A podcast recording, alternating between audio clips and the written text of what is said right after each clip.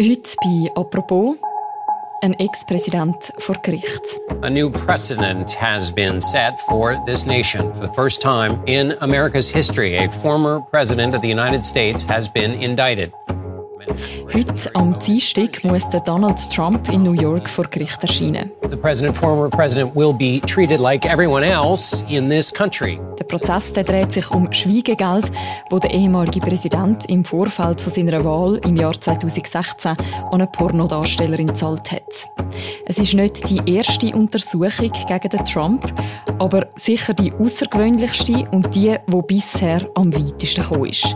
Noch nie hat ein Ex-Präsident in den USA als Anklagter vor Gericht erscheinen müssen. Dazu noch einer, der gern nochmal möchte Präsident werden. Wieso kommt es gerade jetzt zu diesem Prozess? Und was bedeutet das alles für Präsidentschaftswahlen im nächsten Jahr in den USA? Über das reden wir heute im Podcast «Apropos» vom Tagesanzeiger. Mein Name ist Mirja Gabatuller und ich bin verbunden mit dem USA-Korrespondent mit dem Fabian Fellmann. Hallo Fabian. Hallo Mirja.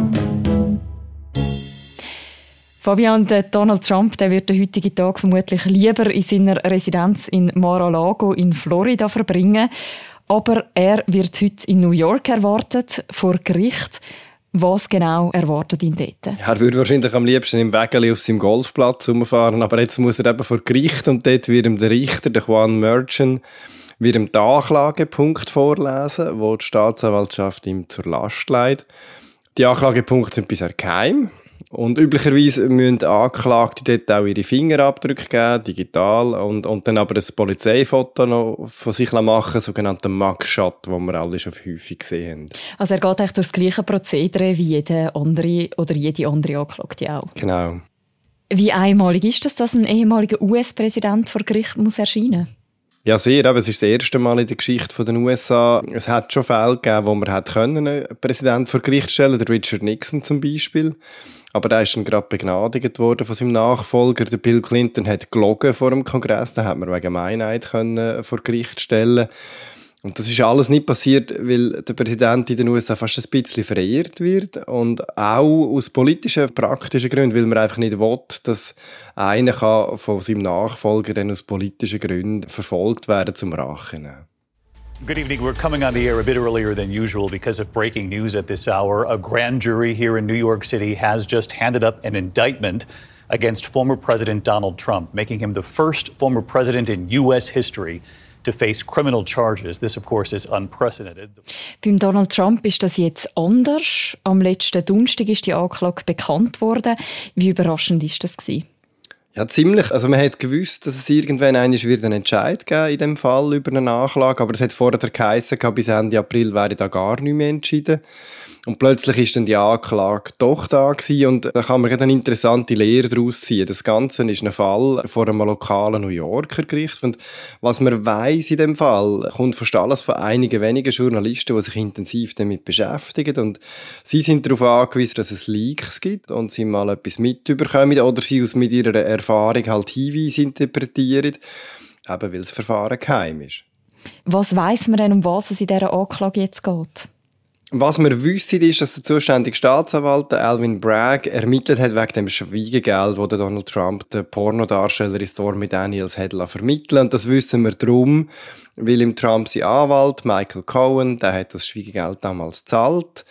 Der ist schon verurteilt worden auf Bundesebene von einem Bundesgericht wegen Steuerhinterziehung und wegen Verstößen gegen die Vorschriften zu der Wahlkampffinanzierung. Der hat sich auch schuldig bekennt. Die Frage ist jetzt, was hat Donald Trump für eine Rolle gespielt in dem Ganzen und was könnte ihm vorgeworfen werden und nicht nur im Michael Cohen, seinem Anwalt. Und nach dem, was man bis jetzt weiß, könnte ihm Trump vorgeworfen werden, dass er Buchhaltung von seiner Firma gefälscht hat. Also das ist so abgelaufen, dass der Cohen in der Stormy Daniels das Schwiegegeld überwiesen hat und der Trump hat es nachher dem Cohen zurückerstattet in mehreren Zahlungen. Und in der Buchhaltung ist dann das eingetragen worden als Anwaltsgebühren. Und der Vorwurf könnte lauten, dass er mit dem probiert, das Schwiegegeld zu vertuschen. Mhm. Und äh, zum anderen dürfte der New Yorker Staatsanwalt eben versuchen, im Trump seine Buchhaltungsfälschung mit einem Verbrechen zu verknüpfen, also einer schweren Straftat. Und da kommt zum Beispiel Gesetz zur Wahlkampffinanzierung in Frage. Der Strafverfolger könnte dann argumentieren, dass das Schwiegegeld an Stormy Daniels, das ist über dem Trump seine Firma gezahlt worden. Und er könnte argumentieren, mit dem hat die Firma von Trump in seiner Kampagne eine Wahlkampfspende gemacht und die Wahlkampfspende die müssen wir eben offen deklarieren. Und die hätte im Trump seine Wahlkampagne auch müssen in offiziellen Rechenschaftsberichten anzeigen. Das ist eben genau darum, weil es um so viel Geld geht, werden die Wahlkampagnen auch dazu angehalten oder müssen sehr viel Rechenschaft darüber ablegen, von wem sie wie viel Geld bekommen haben. Mhm. Es geht also darum, ob das Geld in den Wahlkampf von Trump geflossen ist. Um das zu verstehen, müssen wir vielleicht nochmal zurück ins Jahr 2016. Was genau ist damals schon wieder ein Fall Stormy Daniels und welche Rolle hat er gespielt in dem ganzen Präsidentschaftswahlkampf?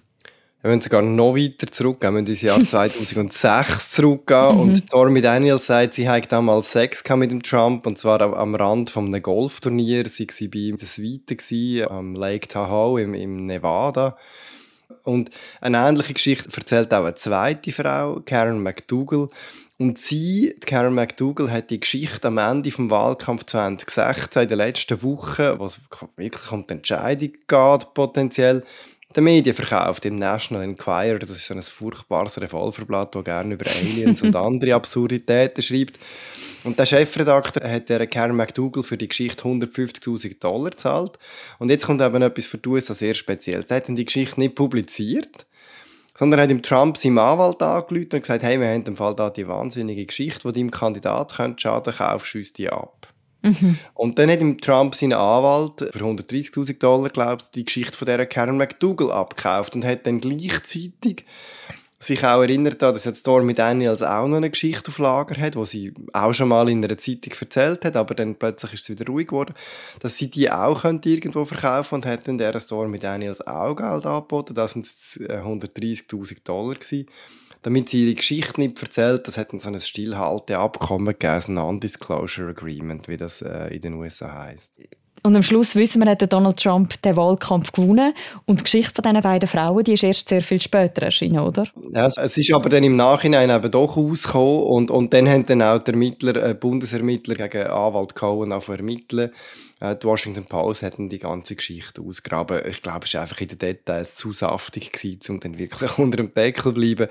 Und auch Stormy Daniels erzählt heute sehr offensiv, obwohl sie damals Geld bekommt, was dann eigentlich ihrer Ansicht nach passiert ist.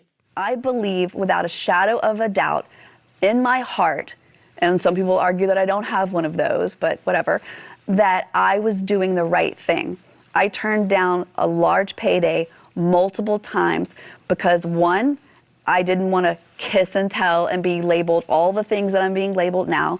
I didn't want to take away from the legitimate and legal, I'd like to point out, career that I've worked very hard to establish. And most importantly, I did not want my family and my child exposed to all the things that she's being exposed to right now. Wieso kommt denn die Geschichte jetzt wieder zum Vorschein? Also wer hat das Ganze jetzt vor Gericht gebracht? Das ist ein Staatsanwalt von der Stadt New York, der heißt Alvin Bragg. Und Staatsanwälte werden in den USA vom Volk gewählt. Der hat sich halt also müssen einen Wahlkampf machen und in der Regel gehören die dann auch zu einer Partei. Der Alvin Bragg ist ein Demokrat. Und in New York ist auch eine grosse Mehrheit der Wähler demokratisch. Und er hat im Wahlkampf versprochen, dass er werde sein Nötige tun, um den Trump vor Gericht zu stellen. Man hat vorher schon gewusst, die Ermittlungen sind jahrelang gelaufen, man hat gewusst, da ist etwas im Tun und er hat gesagt, er werde, wenn es die Fakten zulassen, Trump vor den Richter bringen. Bekannt worden sind die Zahlungen ja schon 2018. Warum kommt das erst jetzt vor Gericht? Ja, das ist eine sehr gute Frage. Und der, der Trump sagt ja, weil er jetzt halt Kandidat ist und will die Demokraten einfach verhindern, dass er nochmal zum Präsident gewählt wird. Der Staatsanwalt sagt dazu nicht viel. Er sagt, er ließe sich nur vom Recht und von den Fakten leiten. Also was man weiß, ist, dass die Zahlung schon lange untersucht wurde von den Vorgängern von Bragg und seinem Team.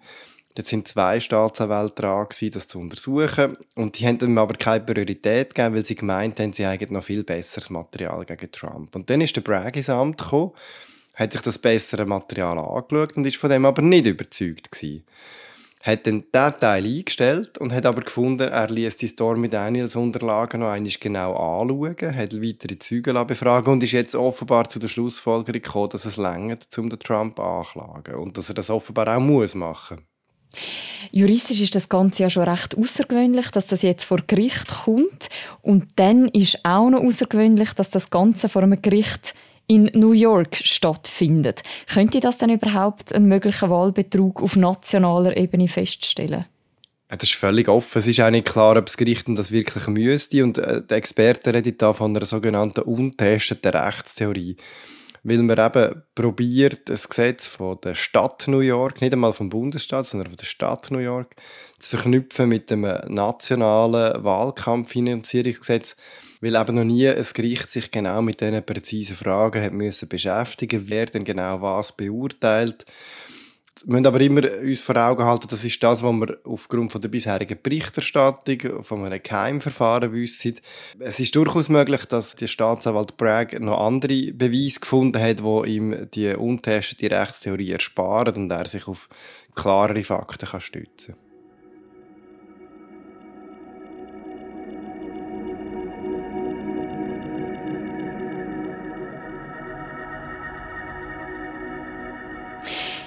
Es ist ja nicht die erste und vielleicht auch nicht die letzte Untersuchung gegen Donald Trump.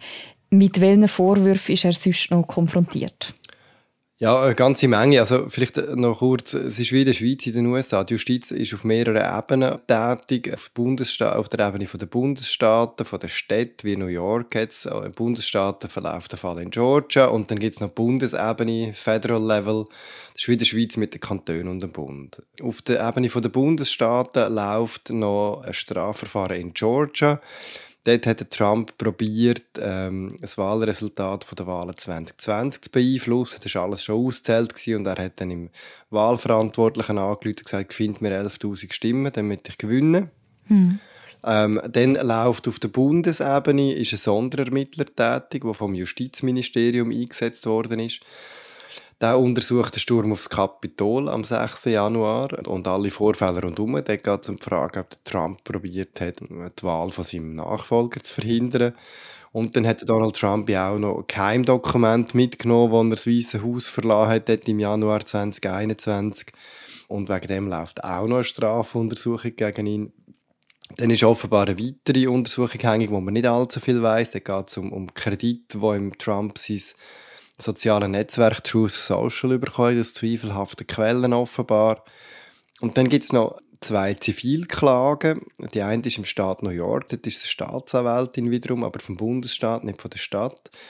Die sagt, Trump hat seine Besitztümer, Hotels und Golfplätze zum Beispiel überbewertet, wenn es ihm genützt zeigt, um sich billigere Kredite zu erschleichen. Und dann gibt es noch eine Autorin, die ihn angeklagt hat, sie vergewaltigt in den 90er Jahren in einer Umkleidekabine von einem äh, Warenhaus und ihn auch noch wegen Verleumdung angeklagt hat, weil er behauptet hat, sie habe mit dem gelogen. Mhm. Also eine ganze Schwette. Eine ganze Schwette. Und jetzt kommt ein Fall zur Anklage. Wieso gerade der Fall rund um Stormy Daniels? Ja, das ist auch wirklich eine sehr gute Frage und ich habe darüber auch länger mit Kollegen diskutiert. Also, New York ist offenbar einfach der Staatsanwalt schneller zu Potte gekommen, hat einfach die Untersuchungen abgeschlossen und das Gefühl, er heimgesetzt. Man kann natürlich auch behaupten, der, der, Staatsanwalt will sich jetzt profilieren und, und hat das jetzt einfach möglichst schnell machen. Kollegen haben auch gefunden, ja, es wäre doch gescheiter gewesen, wenn eine andere Anklage zuerst wäre, zum Beispiel die in Georgia, die viel konkreter ist, viel schwerere Delikte, eben Wahlbeeinflussung etc. Und ich bin zwar mit dem einverstanden einerseits, aber andererseits, wenn dann Staatsanwälte von verschiedenen Bundesstaaten und der Sonderermittler auf Bundesebene sich würde davon absprechen, wer wenn welche Anklage vorantreibt, das wäre ja dann genau ein Beleg für die politisierte Justiz, wo sie eigentlich nicht sein. Eigentlich sind alle die Ebenen unabhängig voneinander, die treiben ihre Ermittlungen voran und wenn sie fertig sind, dann machen sie Anklage oder auch nicht. Und nachher geht es vor den Richter und vor einer Jury und also das geschworene Gericht und die entscheidet dann über die Schuld oder nicht. Da muss man, glaube ich, einfach aus meiner Sicht die Justiz schaffen und, und dem seinen Lauf lassen. Was sagt denn der Donald Trump zu all dem? Ja, er sagt, es sei alles eine politische Hexenjagd. Also einerseits sei er unschuldig. Im Fall Stormy Daniels bestreitet er zwar nicht, dass es Schweigegeld gegeben hat, aber er sagt, er habe nie mit ihr Sex gehabt. Sie haben einfach erpresst, damit er ihr Geld geben muss. Dann sagt er, es sei schon alles untersucht worden nie etwas gefunden worden. Und im Großen und Ganzen sagt er eben, dass eigentlich Demokraten einfach den Justizapparat als Waffe brauchen, zum einen den, den Favorit der republikanischen Kandidaten an einer Kandidatur hindern für die nächsten Präsidentschaftswahlen 2024. Der Trump hat ja vor kurzem seinen Wahlkampf gestartet für die Präsidentschaftswahlen 2024. Was bedeutet die Anklage jetzt für den Wahlkampf von Donald Trump? Ja, zuerst mal ist es ein rechter Boost für ihn, also zumindest bei den Republikanern. Er hat Aufwind, es haben sich alle hinter ihm vereint, alle müssen über ihn reden, alle müssen Stellung beziehen. Das Beispiel der Mike Pence, der sein Vizepräsident, der hat eigentlich mit ihm gebrochen nach dem Sturm aufs Kapitol im, im Januar 2021. Der, der verteidigt ihn jetzt wieder durch alle Böden in Fernsehinterviews. Well, I think the unprecedented indictment of a former president of the United States on a campaign finance issue is an outrage. Aber wie das Ganze bei der breiten Wählerschaft ankommt, das wissen wir nicht. Also es ist schon davon ausgeht, dass es ihm wird schaden, weil es halt seine Glaubwürdigkeit in Frage stellt. Mhm. Wie überraschend ist das, dass sich die Republikanische Partei sozusagen geschlossen hinter ihn stellt? Es ist zum einen, zum einen schon sehr überraschend, weil der Donald Trump ist einer, wo, wo eine Politik vertritt und auf eine Art und Weise politisiert, die sehr, sehr problematisch ist. Und andererseits ist es eben doch auch nicht so überraschend, weil Donald Trump ist der, der am meisten Unterstützung bei der Basis der Republikaner hat und die Republikaner scheuchen, ihm zu widersprechen oder, oder gegen ihn anzutreten, weil sie Angst haben, dass sie dann nachher die sind, die am Rand landet und er wird einfach trotzdem weitermachen, so wie er wird.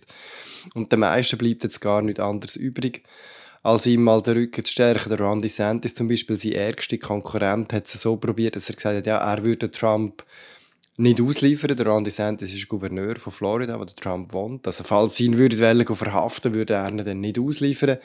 Hat dann aber auch noch so ein bisschen maliziös gesagt, ja, er wüsste halt nicht so, wie das sei mit Schweigegeld für Pornostars. Also er hat probiert, so ein bisschen den Trump als Charakterlump darzustellen, aber sich trotzdem hinter ihn stellen. Und das zeigt so ein bisschen, wie, wie schwierig das ist für die Republikaner, jetzt, wo der Trump quasi alle Aufmerksamkeit auf sich hat, alle Sauerstoff in dieser politischen Debatte braucht, sich überhaupt ein eigenes Profil zu geben. Also, er redet ja niemand über Politik im Moment, darüber, wie dass man zum Beispiel Migrationssituation in den Griff bekommt, wie dass man würde die Wirtschaftslage verbessern in den USA.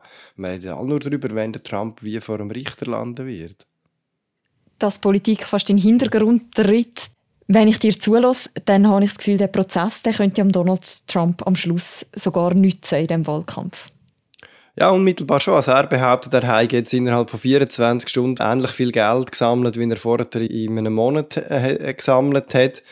Äh, das hat man auch gesehen, wo die FBI-Razzia bei ihm in Mar-a-Lago war, wegen der Geheimdokumente. Sofort ist ihm Geld zugeflossen. Ob es langfristig wird nützen oder nicht, das, ich glaube, das muss man noch ein bisschen abwarten. Es hängt sehr davon ab, wie jetzt die, die Verfahren verlaufen und was da alles noch dabei rauskommt. Er selber, er bedient ja schon länger das Narrativ von einer Hexenjagd gegen ihn. Wie stark politisch ist denn die Anklage tatsächlich? Das weiß man einfach nicht. Also bevor man nicht die Anklagepunkte auch konkret sieht, wage ich da nicht ein genaueres Urteil. Aber was man ihm schon muss gut halten ist, es ist schon nicht ganz auszuschließen, dass es ähm, politische Erwägung genau drin gibt. Also der Staatsanwalt ist vom Volk gewählt in einem stark demokratischen Staat. Er hat einen Anreiz, ihn anzuklagen, weil das sein Profil erhöht, weil man dann von ihm redet, weil jeder weiß, wer das er ist. Äh, sogar in der Schweiz kennen wir den Elvin Bragg, obwohl wir die Namen von der Schweizer Staatsanwalt nicht kennen. Aber die USA sind ein Rechtsstaat, einer, der für uns manchmal schwer verständlich ist, aber es ist ein Rechtsstaat und ich kann mir fast nicht vorstellen, dass der Staatsanwalt ihn würde anklagen ohne dass er auch tatsächlich Beweis hat, wo das rechtfertigt, weil sonst äh, würde er auf der Nase landen. Mhm.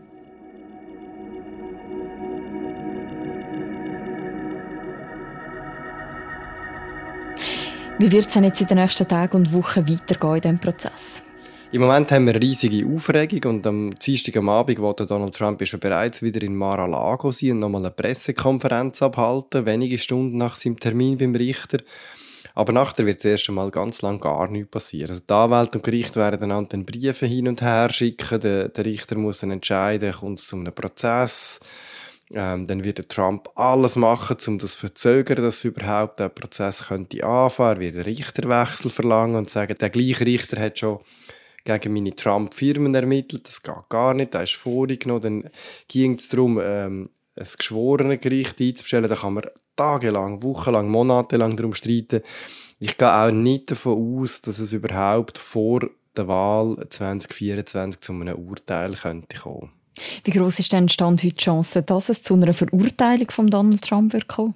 Ja, warte, ich hole mal meine Kristallkugel. Nein, also im Ernst. Im Zusammenhang mit dem 6. Januar und, der Wahl 2020 hat Trump wirklich Sachen gemacht, die nicht gehen. Die schlimme Sachen sind, die zeigen, dass er den Rechtsstaat nicht respektiert, dass er Demokratie nicht, respektiert. Die Frage dort ist, was man ihm direkt beweisen kann. Im Strafrecht ist ein enger Bezug nötig zwischen der Tat und der Absicht von dem, der das gemacht hat. Man muss können ganz genau sagen, wer hat wenn was gemacht und man muss ihm können beweisen, dass er absichtlich etwas Strafbares gemacht hat. Und in New York, da müssen wir wirklich jetzt einfach mal schauen, was die gegen ihn aus dem Hut zaubern. Ich gehe nicht davon aus, dass der Donald Trump persönlich der Buchhalter ist von seiner Firma. Er hat auch nicht persönlich hineingeschrieben, dass sie Rechtsgebühren waren. Also wie das ihm da genau probiert nachzuweisen, dass er persönlich etwas gemacht hat oder etwas befohlen hat, was strafbar war, da bin ich sehr gespannt drauf. Wenn das Urteil würde fallen, bevor die Präsidentschaftswahl 2024 stattfindet, könnte die Person, die rechtlich verurteilt worden ist, überhaupt noch Präsident werden? Rechtlich ja. Also es gibt drei Voraussetzungen dafür, zum Präsident der USA oder zu der Präsidentin im Übrigen der USA gewählt werden. Man muss 35-jährig sein, in den USA geboren sein, darum ist der Arnold, ist der Arnold Schwarzenegger nie in Frage gekommen. Und man muss mindestens 14 Jahre im Land gewohnt haben. Faktisch weiß man aber nicht, ob das möglich wäre. Also es hat auch schon Beispiele gegeben von Leuten, die aus dem Knast eine Wahlkampagne probiert haben zu führen ist rein schon logistisch relativ schwierig, weil man ja nicht Wahlkampfveranstaltungen machen kann. Jetzt im Fall von, von New York äh, wäre es auch eine grosse Überraschung, wenn der, für Trump ähm, eine Haft zur Diskussion stünde. Wahrscheinlich ging es eher um, um einen Bus oder so. Aber das sind alles offene Fragen, die man muss warten muss. Ich denke, wenn er im Fall von Georgia oder auch im Fall vom Sonderermittler verurteilt würde wegen schweren Delikten gegen Demokratie und gegen den demokratischen Prozess, dann würde es für die Republikaner wirklich langsam schwierig zu argumentieren, warum dass man so einen nochmal zur Wahl stellt. Hm.